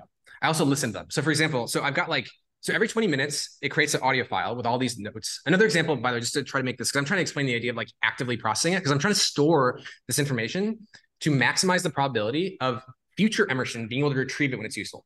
So I gave the Mhm. example of 70% incumbent. Like I store it that way. So like now, whenever I hear an election, I think incumbent has 70% chance of winning. So um, another example of this could be like something that doesn't, it's not as obviously useful. Like, oh, I saw a stat that was like in 1750 in Vienna, one in six women were prostitutes. One in six women were prostitutes. And okay, why is that interesting? and Useful? Like I, it has a much lower probability of being useful, of course. Mhm. Uh, but that still updates my beliefs about what the world was like back then. Where prostitution, I basically update like, okay, that the reason why I find this interesting is because it means that prostitution was probably, if you can generalize that to other cities, which I think you probably can, prostitution was more common in the past than I thought it was. So Mhm. therefore, I should update my beliefs towards like thinking that prostitution was a bigger part of the human condition. Mhm. Uh, and so that's again way less likely to be useful, especially if like a lot of you guys listening to this right now, you're like, man, I got bills to pay. I, I need like a really specific skill set, to, like make money or like you know, and like you know, you know, rock on, man, like for sure. Um, and like I'm in a history right now, so like you know, it's, yeah. Yeah. It's, much less applied. But the key thing is that like you, you would try to make it as useful as possible, as like interesting as possible. And here's something really important. Okay, so the way this basically works is that so I make all these voice notes, um, and I listen to them later. So every single day, I'm go I go for a couple walks and I just listen. Uh, so I listen to let's say I listen to like 30 minutes a day of my old notes. Mm-hmm. Um, mm-hmm. and as I'm listening, I'm walking around, I got my clicker again. So every time I hear the note, I try to like actively reprocess it every single time. Hmm. Um, and I try to make sure that, and so I click after every note. And what I do is I sub vocalize. Basically, like I'm trying to keep. There's um, man, this is gonna be hard to say. Actually, I'll I'll go into that one in a second. Um, so the main idea here is that like you need to re-listen to your old notes, um, or you can reread your old notes. I do both. I reread my old notes and I re-listen to my old notes. Um, and I spend about I spend an average of an hour a day. I spend about 30 minutes a day making new notes, and I spend about 30 minutes a day listening to my old notes. So it's basically like an hour a day of like making notes and reviewing my old notes. Um, I think the best version of Emerson would probably do it more than an hour. Um, but I get too bored doing it. Um, hmm. and I think it's really important to use boredom as a compass. Boredom mm-hmm. is like a mm-hmm. really, really tool. So one reason why this system works really well is because I get lots of feedback on if my notes are actually working or not. Because let's say I take a note, like right now, I'm currently listening to my notes that are about three months old. So three months ago, Emerson recorded a note and he thought that something was interesting and might be useful later. And then when I listen today after this, you know, podcast, I'm going to go for a mm. walk on the beach right here, and I'm going to be listening, and I'm going to be like, if I'm bored, then it means that like past Emerson wasn't accurately predicting what future Emerson was going to be thinking. Or mm-hmm. if I explain it in a way that like I don't like, I'm like, what? What was I talking about? Like, mm-hmm. it, I'm confused. Uh, that means I did mm-hmm. a bad job of teaching it because basically one of the one of the mental models here is like the best way to learn is to teach. Mm-hmm. learn more deeply, teach it to somebody else. Mm-hmm. And I spent my whole I was trying to figure out like how do I who do I teach though? Because like it's hard to teach this stuff because there's a lot of inferential gap. It might be like I need to spend like a month on background before you like somebody else even understands what I'm talking about with this mm-hmm. idea. And there's a lot of friction there. And uh, but but the big breakthrough is realizing wait, I can teach my future self. Hmm. And, wow. Um, yeah, I can teach myself from the future. Um, and so I still have to explain it in a way that like future Emerson will understand it. But it really forces me to like understand it when I'm taking. So here, here's here's what's going in my head all the time. Like this is what goes on in my head all day. So I'm reading and I'm like, eh, mildly interesting, mildly interesting, boring. I don't know why the author's talking about this. Like I don't know why the author's talking about this. I'm like generally, I spend a lot of time being bored, just hoping that something good comes along, just chasing mm-hmm. the next topic, right? Mm-hmm. Then the author says something that is like interesting. And so I pause and I, I stop. I pause a lot while I'm reading and I think and I, I like reread that paragraph again. And then if that seems like, okay, that's actually interesting enough to where like, I, I think future Emerson, I predict that Emerson three months from now will find this interesting too. I find it interesting right now. And I think mm-hmm. it'll be interesting for like three months from now, Emerson will also find it interesting. So then I'll, I'll pull up my phone and I'll basically like restate it in my own words. And typically I'll restate my words and I'll say it two or three times. Because I found that if I just say the same thing two or 3 mm-hmm. times, wording slightly differently, it adds more Velcro hooks to my ping pong ball. Yeah. yeah. It increases the probability I'm able to retrieve it later. Right. So I'll restate the same idea two or three times. And then I'll say, like, why is this interesting? Or how might I use this later? And then it forces me to like think about it and come up with some reason. Right. And I'll just record myself saying it and then I'll go back to reading it. And I just do that throughout the day. And I record my average note is like maybe 20 seconds. Mm-hmm. Um, and yeah, so I just have this giant like archive of all these voice notes now. Um, and um, okay, so that's that's how the notes work in a general sense. Now, when I'm reading, um, here's this is like an advanced idea, and, and this is probably not going to resonate with most people, but like there's gonna be some maybe like five percent of people listening to this. This will just really click. Um, and uh, I wouldn't. I, there's a good chance this is going on just inside your head too. So there's like this voice in your head all the time when you're reading. You're sub vocalizing, right? Mm. Like um, sometimes you're just literally saying the same thing that the author's saying out loud. Um, sometimes you're like adding your own commentary over it. And basically, when I'm clicking, like when I'm reading, so again, I've got like you know, there's a little chipmunk voice that's saying stuff and I'm reading. I'm trying to actively process the words um, as deeply as possible. So what that mm-hmm. means is that like not only am I trying to comprehend what the author is saying, I'm also trying to like I'll actually okay, so I'll, I'll, try to give you some examples, the kinds of things that pop my head when I'm reading, and the kinds of things I say in my head to try mm-hmm. to like deepen my like ability to process information. So the author is saying something, and I'm saying I and I might say in my head there'd be like random thoughts pop in there, like "huh, interesting," or like I'll restate the exact same sentence in my own words or I'll restate like one key word from the sentence, or I'll restate one stat from the sentence. I thought was interesting. Or I'll say things like my, my inner voice will say something like, is that true? Or my inner voice will say something like, um, uh, like that reminds me of this other idea over here. Mm-hmm. Or, or like, or like somebody, maybe like the author wrote like a whole paragraph to say something that I could have summarized in the idea of concentrated energy. Mm-hmm. Um, and I'll just say like concentrated energy or I'll say like a mental model that it reminds me of, um, like confirmation bias or mm-hmm. um, something like that. And so basically, what's going on here is that the clickers, I'm basically trying to keep like the the like I'm trying to I'm trying to have like reading at two levels all the time. One level is where I'm comprehending what the author's saying. That's the bare minimum. My goal is like mm-hmm. always, always, always be comprehending like every word the author's saying. The level above it though is where I'm actively analyzing like what mm-hmm. the author's saying and like how I can store this for future retrieval. And so basically, right. like why I click. Um, I actually what I do is I actually I use the clicker after every sentence um, as a way to keep the voice, the active voice in my head, continually analyzing what the author's saying. And basically, I notice that if I don't use the clicker, then I forget about the voice. Um, and then I go back hmm. into like passive mode where I'm just like I'm like sort of awake, you know, I'm sort of paying attention. And yeah. then I'm like, wait, pay attention again. And then I get back into clicking after every sentence. And it reminds me to like stay and really actively be like engaging with the content. And you know what it's like when you engage with the content really actively, right? And you're like really yeah. thinking about what the author's trying to say and how it applies to other things and so on.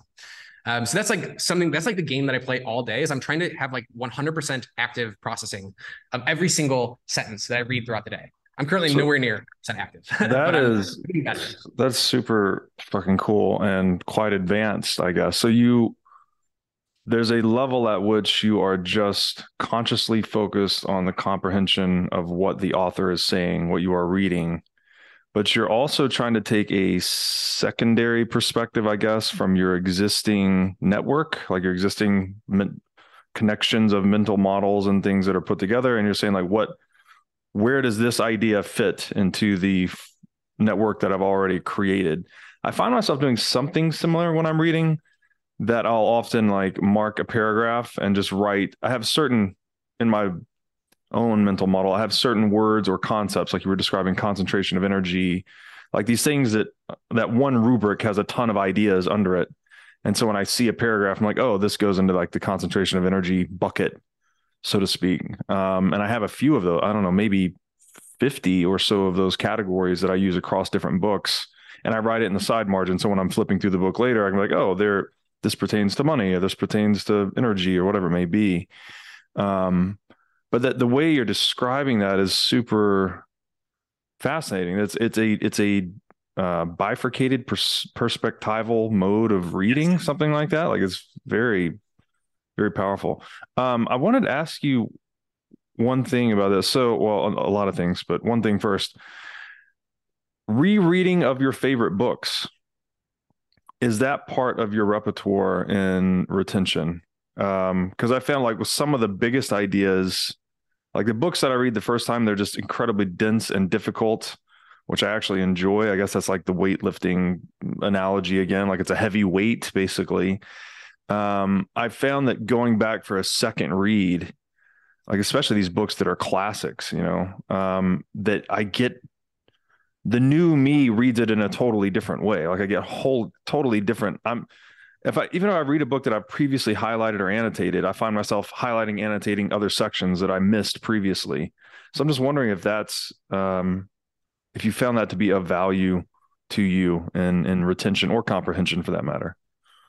Yeah, um, I definitely reread books. Um, I try to. I use the main way that I review books that really resonated is just reviewing my old notes from those books because usually I would have taken a lot of notes and then I'll try to like reprocess the notes that resonated the most, or I'll go back and I'll reread the highlighted sections and I'll try to like reprocess them because you know I'm changing all the time and like yeah, like you said, like I'm a very different person now than I was a year ago and two years ago and so on.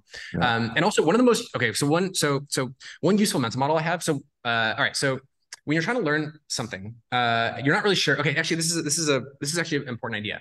So if you don't know what's important to take notes on, uh, which is usually what happens, you go to a new field, like you don't know what the important ideas are, right? Just like when you're mm-hmm. learning a language, like you don't know what the important words are. Um, and then anybody who's like a, a, sufficient, like anyone who's a polyglot and good at learning languages knows that there's like, well, you need the 80 20, the language, you need 80 20 um, and learn the most important words based on which words get used the most often.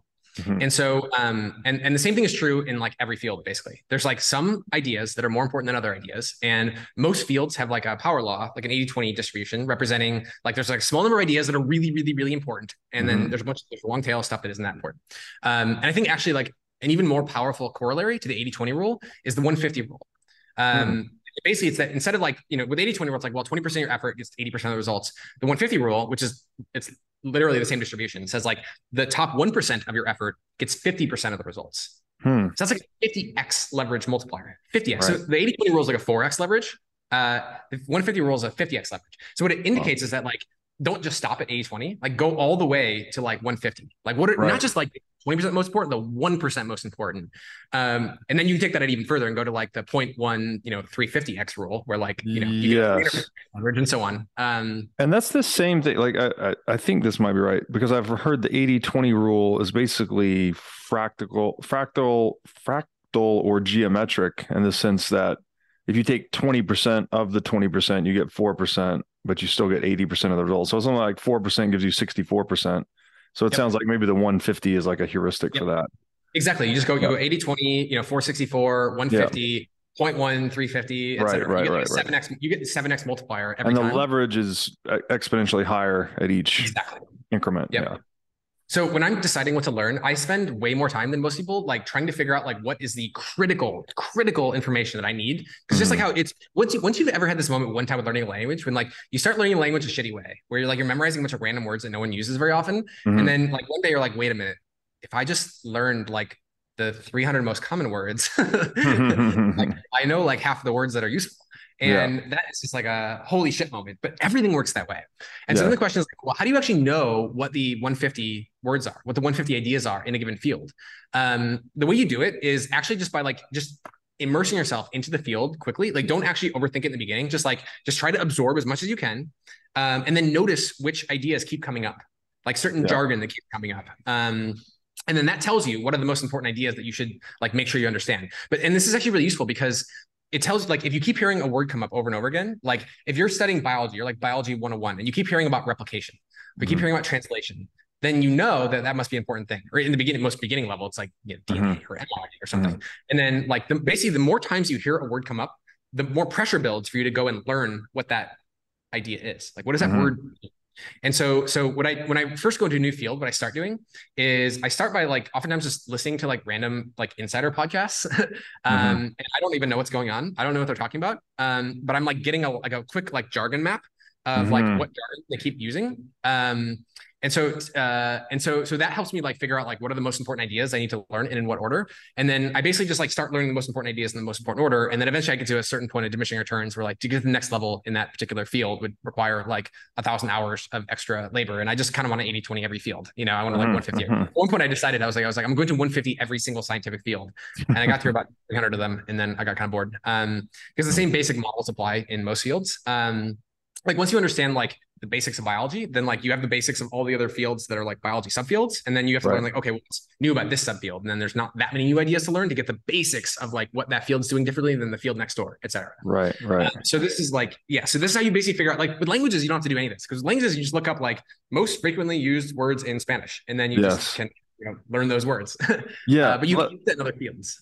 Uh, you're segueing great into the next question I had, which was the value of learning other languages. I've I've heard of this concept of linguistic relativity, where the actual language you are thinking or speaking in has some some effect on the thoughts you are able to form.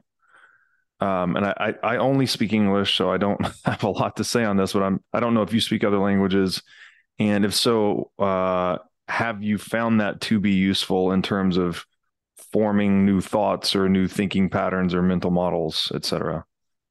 Yeah, that's a great question. Um, so I, I, I'm a big believer in learning other languages. I, I don't learn other languages. I learn other languages that I think are more likely to be useful, which are mostly like different scientific languages um, and like different mental model languages, but not so much traditional languages. Mostly because I think that the shelf life on learning other languages, like I speak a bit of Spanish, and Mhm. um, I think like for example, learning programming languages is like uh, you know, is more is more likely to be useful unless you're moving to a country or something. Then it can be really Right. practical to learn language. Um, but if you're not planning to move to that country, then like I don't know. I think we have like five, 10 years tops before we have universal real time language translation software where Right. um, you just speak fluently in any language without having had spent you know a couple thousand Right. hours learning how to speak it. And so it's just more likely that that it's less likely that that will be useful in the long run. Yeah. Um, and most of the best content's in English. Um, and so like if I was, you know, not a native English speaker, I would definitely be, you know, fluent in English um, because like best content is in English online. Yeah. Um, but but the way I think about languages is that like every time you every time you like go in 150 a new field, you basically like learn the lingo of the field and you learn like the most important mental models of the field, and then you can cross apply those to other fields. Not every Mhm. other field.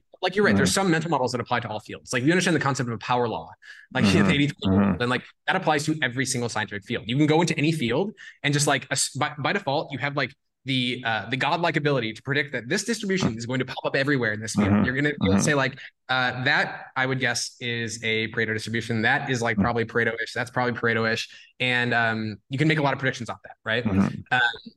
likewise, you know, other distributions reappear everywhere, like normal distributions, bell curves. Like that's my first thought is like every distribution is like assume it's either a uh, a normal distribution or a power law, like a you know, 80-20 distribution by default, because those are the two most common ones that pop up. Um, And then, you know, sometimes they're noisy and not like that. But anyway, it gives you the ability to like make lots of predictions in a given field and like learn much faster. Whereas like people who don't have that mental model of the 80-20 rule, uh, they like you can tell that somebody doesn't really have that model when they're like, this is gonna sound crazy. But like, did you know that a small number of rich people have like a large percentage of the wealth? And uh and it's like, yeah, that's Yeah. And It's it's like same, same for the stars in the universe. Yeah. yeah. A small percentage Yeah. of the stars have most of the mass. Yeah. It's everywhere. Yeah, 20% of your problems cause 80% of your pain, Yeah. 20% of your ideas or 80% of the value you create, et cetera. And so like you can just tell that most people haven't really, they don't understand the pattern. So they're like, whenever it sees, they're like, oh my God, that's crazy that like such a small amount of people have so much wealth. Um, and but then if you're like really fluent in it, you're like, yeah, by default, that's how nature works. Um, yeah. Yeah. yeah. um, so I think of those as like those are the languages that are most useful to learn is like these kind of statistical mental model languages that you can then cross apply from field to field.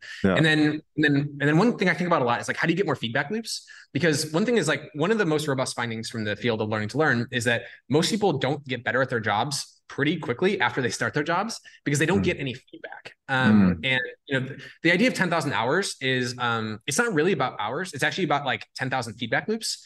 Mm. Um, and you see this over and over, field by field. Like doctors, it's very common that like doctors don't get better at like being doctors, and no matter how like they get better for the first you know few years, and they just kind of stop getting better, or first five years, whatever. Surgeons though, oftentimes they keep getting better um, until way later in their career because like they find out if the patient died or not. Um, So Mhm. Because of that, like there's feedback loops, and so they you know tend to get better.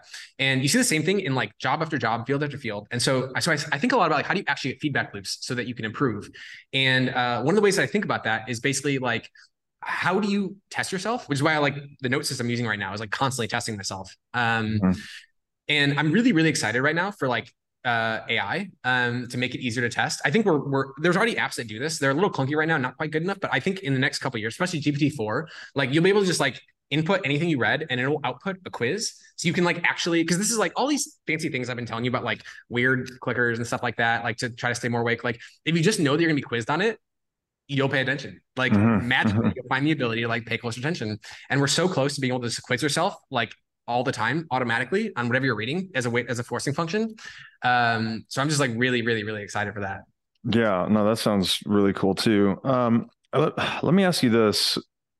And so if we if you need to jump at any time, let me know. I've just got a couple of other questions though. The importance of writing um, the ideas that you wish to be able to verbalize or recall competently.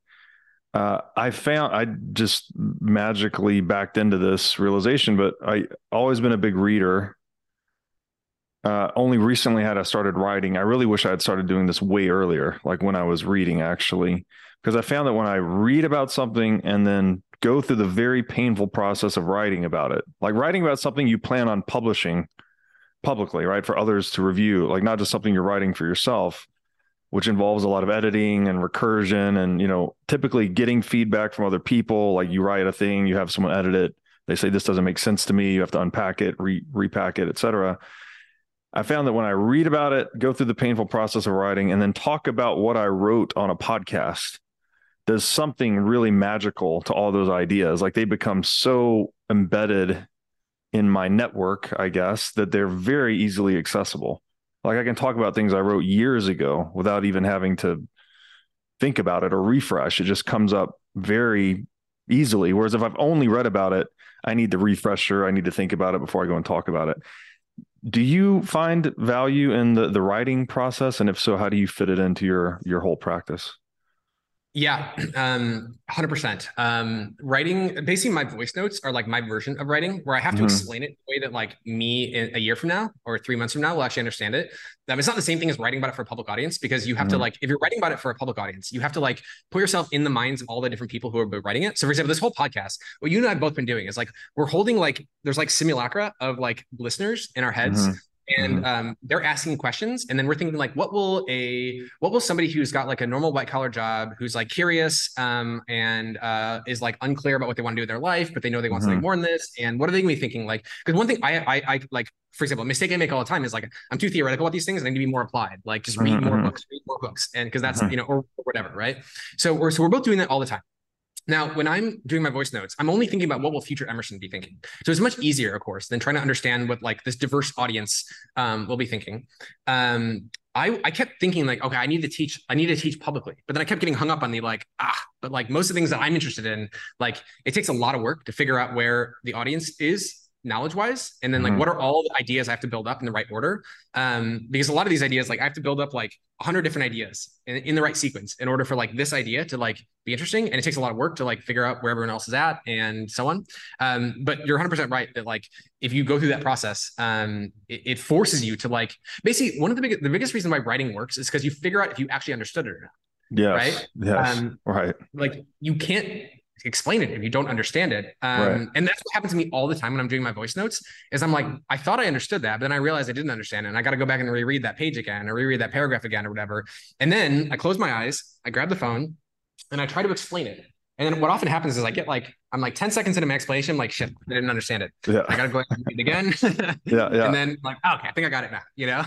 This is where this is where uh, people always say if you can't explain it to a five year old or whatever the you know child's age is, that you don't really understand it. Like you, to be able to distill that idea into something super palatable and complex for a general audience is the art. But obviously, that's not entirely possible. Like there's some ideas that are just so damn complex, it's really hard to boil them down. But um, at least seems that that's a useful aim. Okay, one last question. You mentioned offline you travel often.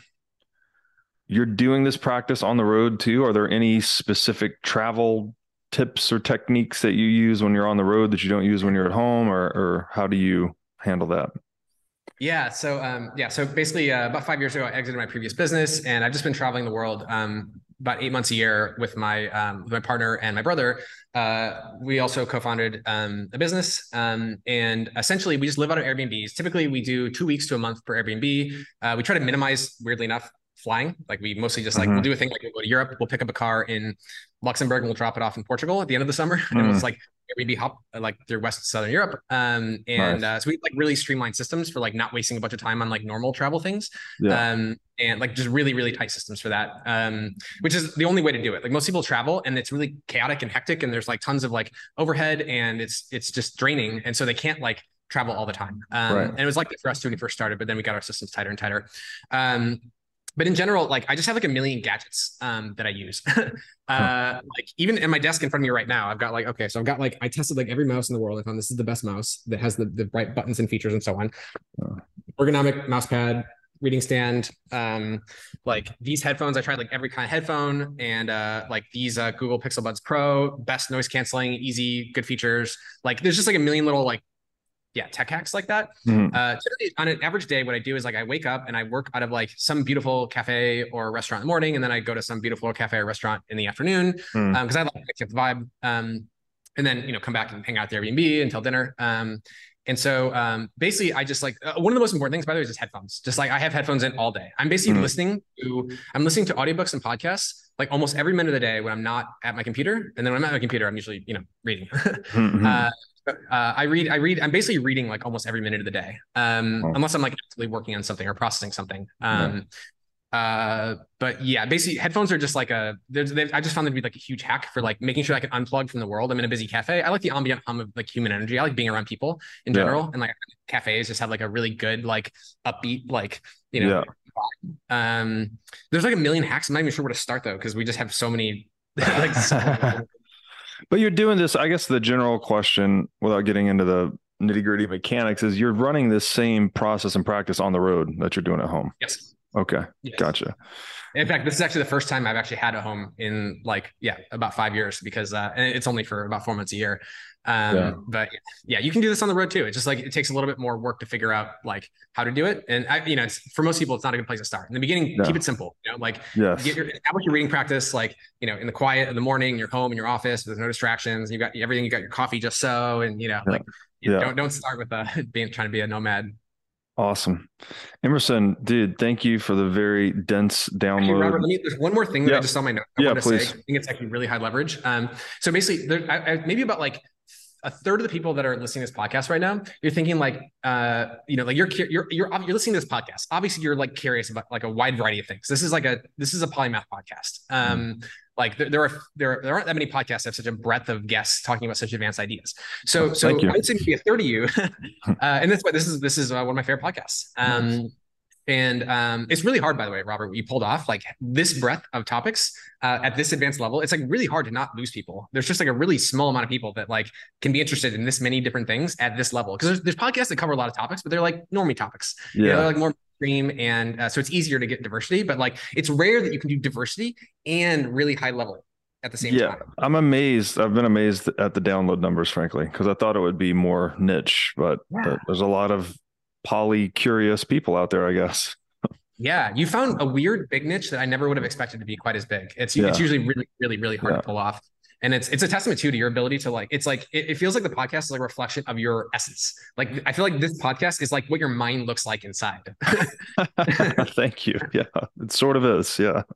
Um, okay, so the tactic though is okay. So let's say there's about a third of you guys listening to this right now. Um, you're trying to find out some something to do in life. Um, what you're doing right now isn't it, and you know it's not it. And there's like a ladder in front of you, and usually you have some ladder that's like the safe ladder, and you got some ladder that's like the risky ladder that could lead to some better outcome.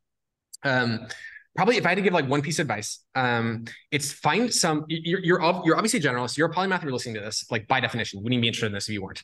Um, so the best thing to do if you're a polymath is to find some weird combination of things that you're uniquely good at. You know, like there's this Naval quote that has been that stuck with me for years, which is do what to others feels like work, but to you feels like play.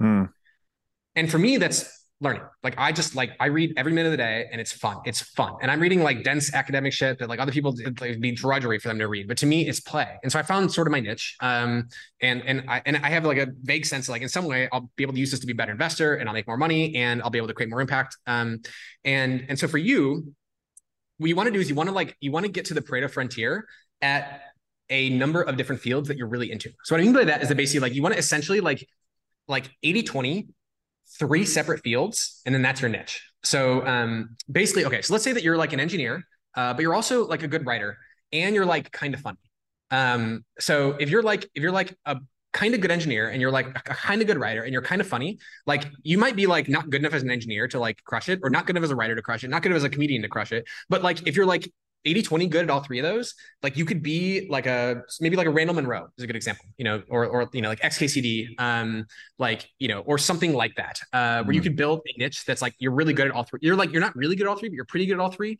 And um it's it's really hard to be number one in the world at any one topic um but it's much easier to be number one in the world at like a combination of three or four skills. And the more that you combine the easier it is to be number one in it. Um so the more skills you have the more things you're interested in. Actually weirdly enough the easier it is for you to become number one in the world at that thing. Like an example this is like a friend of mine, Rob Miles, he has a YouTube um, channel where he makes AI safety videos, like trying to like like it's for it's mostly for like um, engineers who are interested in like AI alignment. How do we make AI actually align with our values and do the things we want to do instead of doing things we don't want to do? And if you ask him like why he's been so successful with it, um, he's like, well, I'm not like I'm like okay, I'm like pretty good at like AI safety stuff, but I'm not the gigabrain like the guys who are working on it full time are. And like I'm like you know pretty good at explaining things. I'm not like the best at explaining things. Um, and I like making videos. I'm like pretty good at videos, but like not the best at making videos. But like you take those three, like videos and explaining things and AI safety, and that was like the perfect combination of three things where like he has a great niche and he's got a really large active community and he adds real value in the AI safety community. So basically, like your goal is a polymath, and I'm I'm really trying to give this advice. This is like the perfect channel for like this kind of advice because like everyone's listening to this like can resonate with this on some level. So basically, like make a list of all the different things you're into, and then just like try to find some combination where like you can combine some of your skills to be where you can actually be like he's the best person in the world for like AI safety explainer content, and that's a weird niche, right? Mhm. And there's like some weird niche that you could be crushing right now that you would like so much more than your current job. Um, and it's so much better than any of the existing ladders that are available to you, but you have to make your own ladder. Like the world, Mhm. like all the big bucks and the big happiness go to people who like make their own, who, who make the maps, not Mhm. who follow the maps. And if you're watching, if you're listening to this right now, like you're a map maker. You're not a map like follower. And so, so yeah, just start with a list of things you're interested in and just try to think about like, how could I combine these skills into doing something, uh, doing something that I would love to do and that the market might value.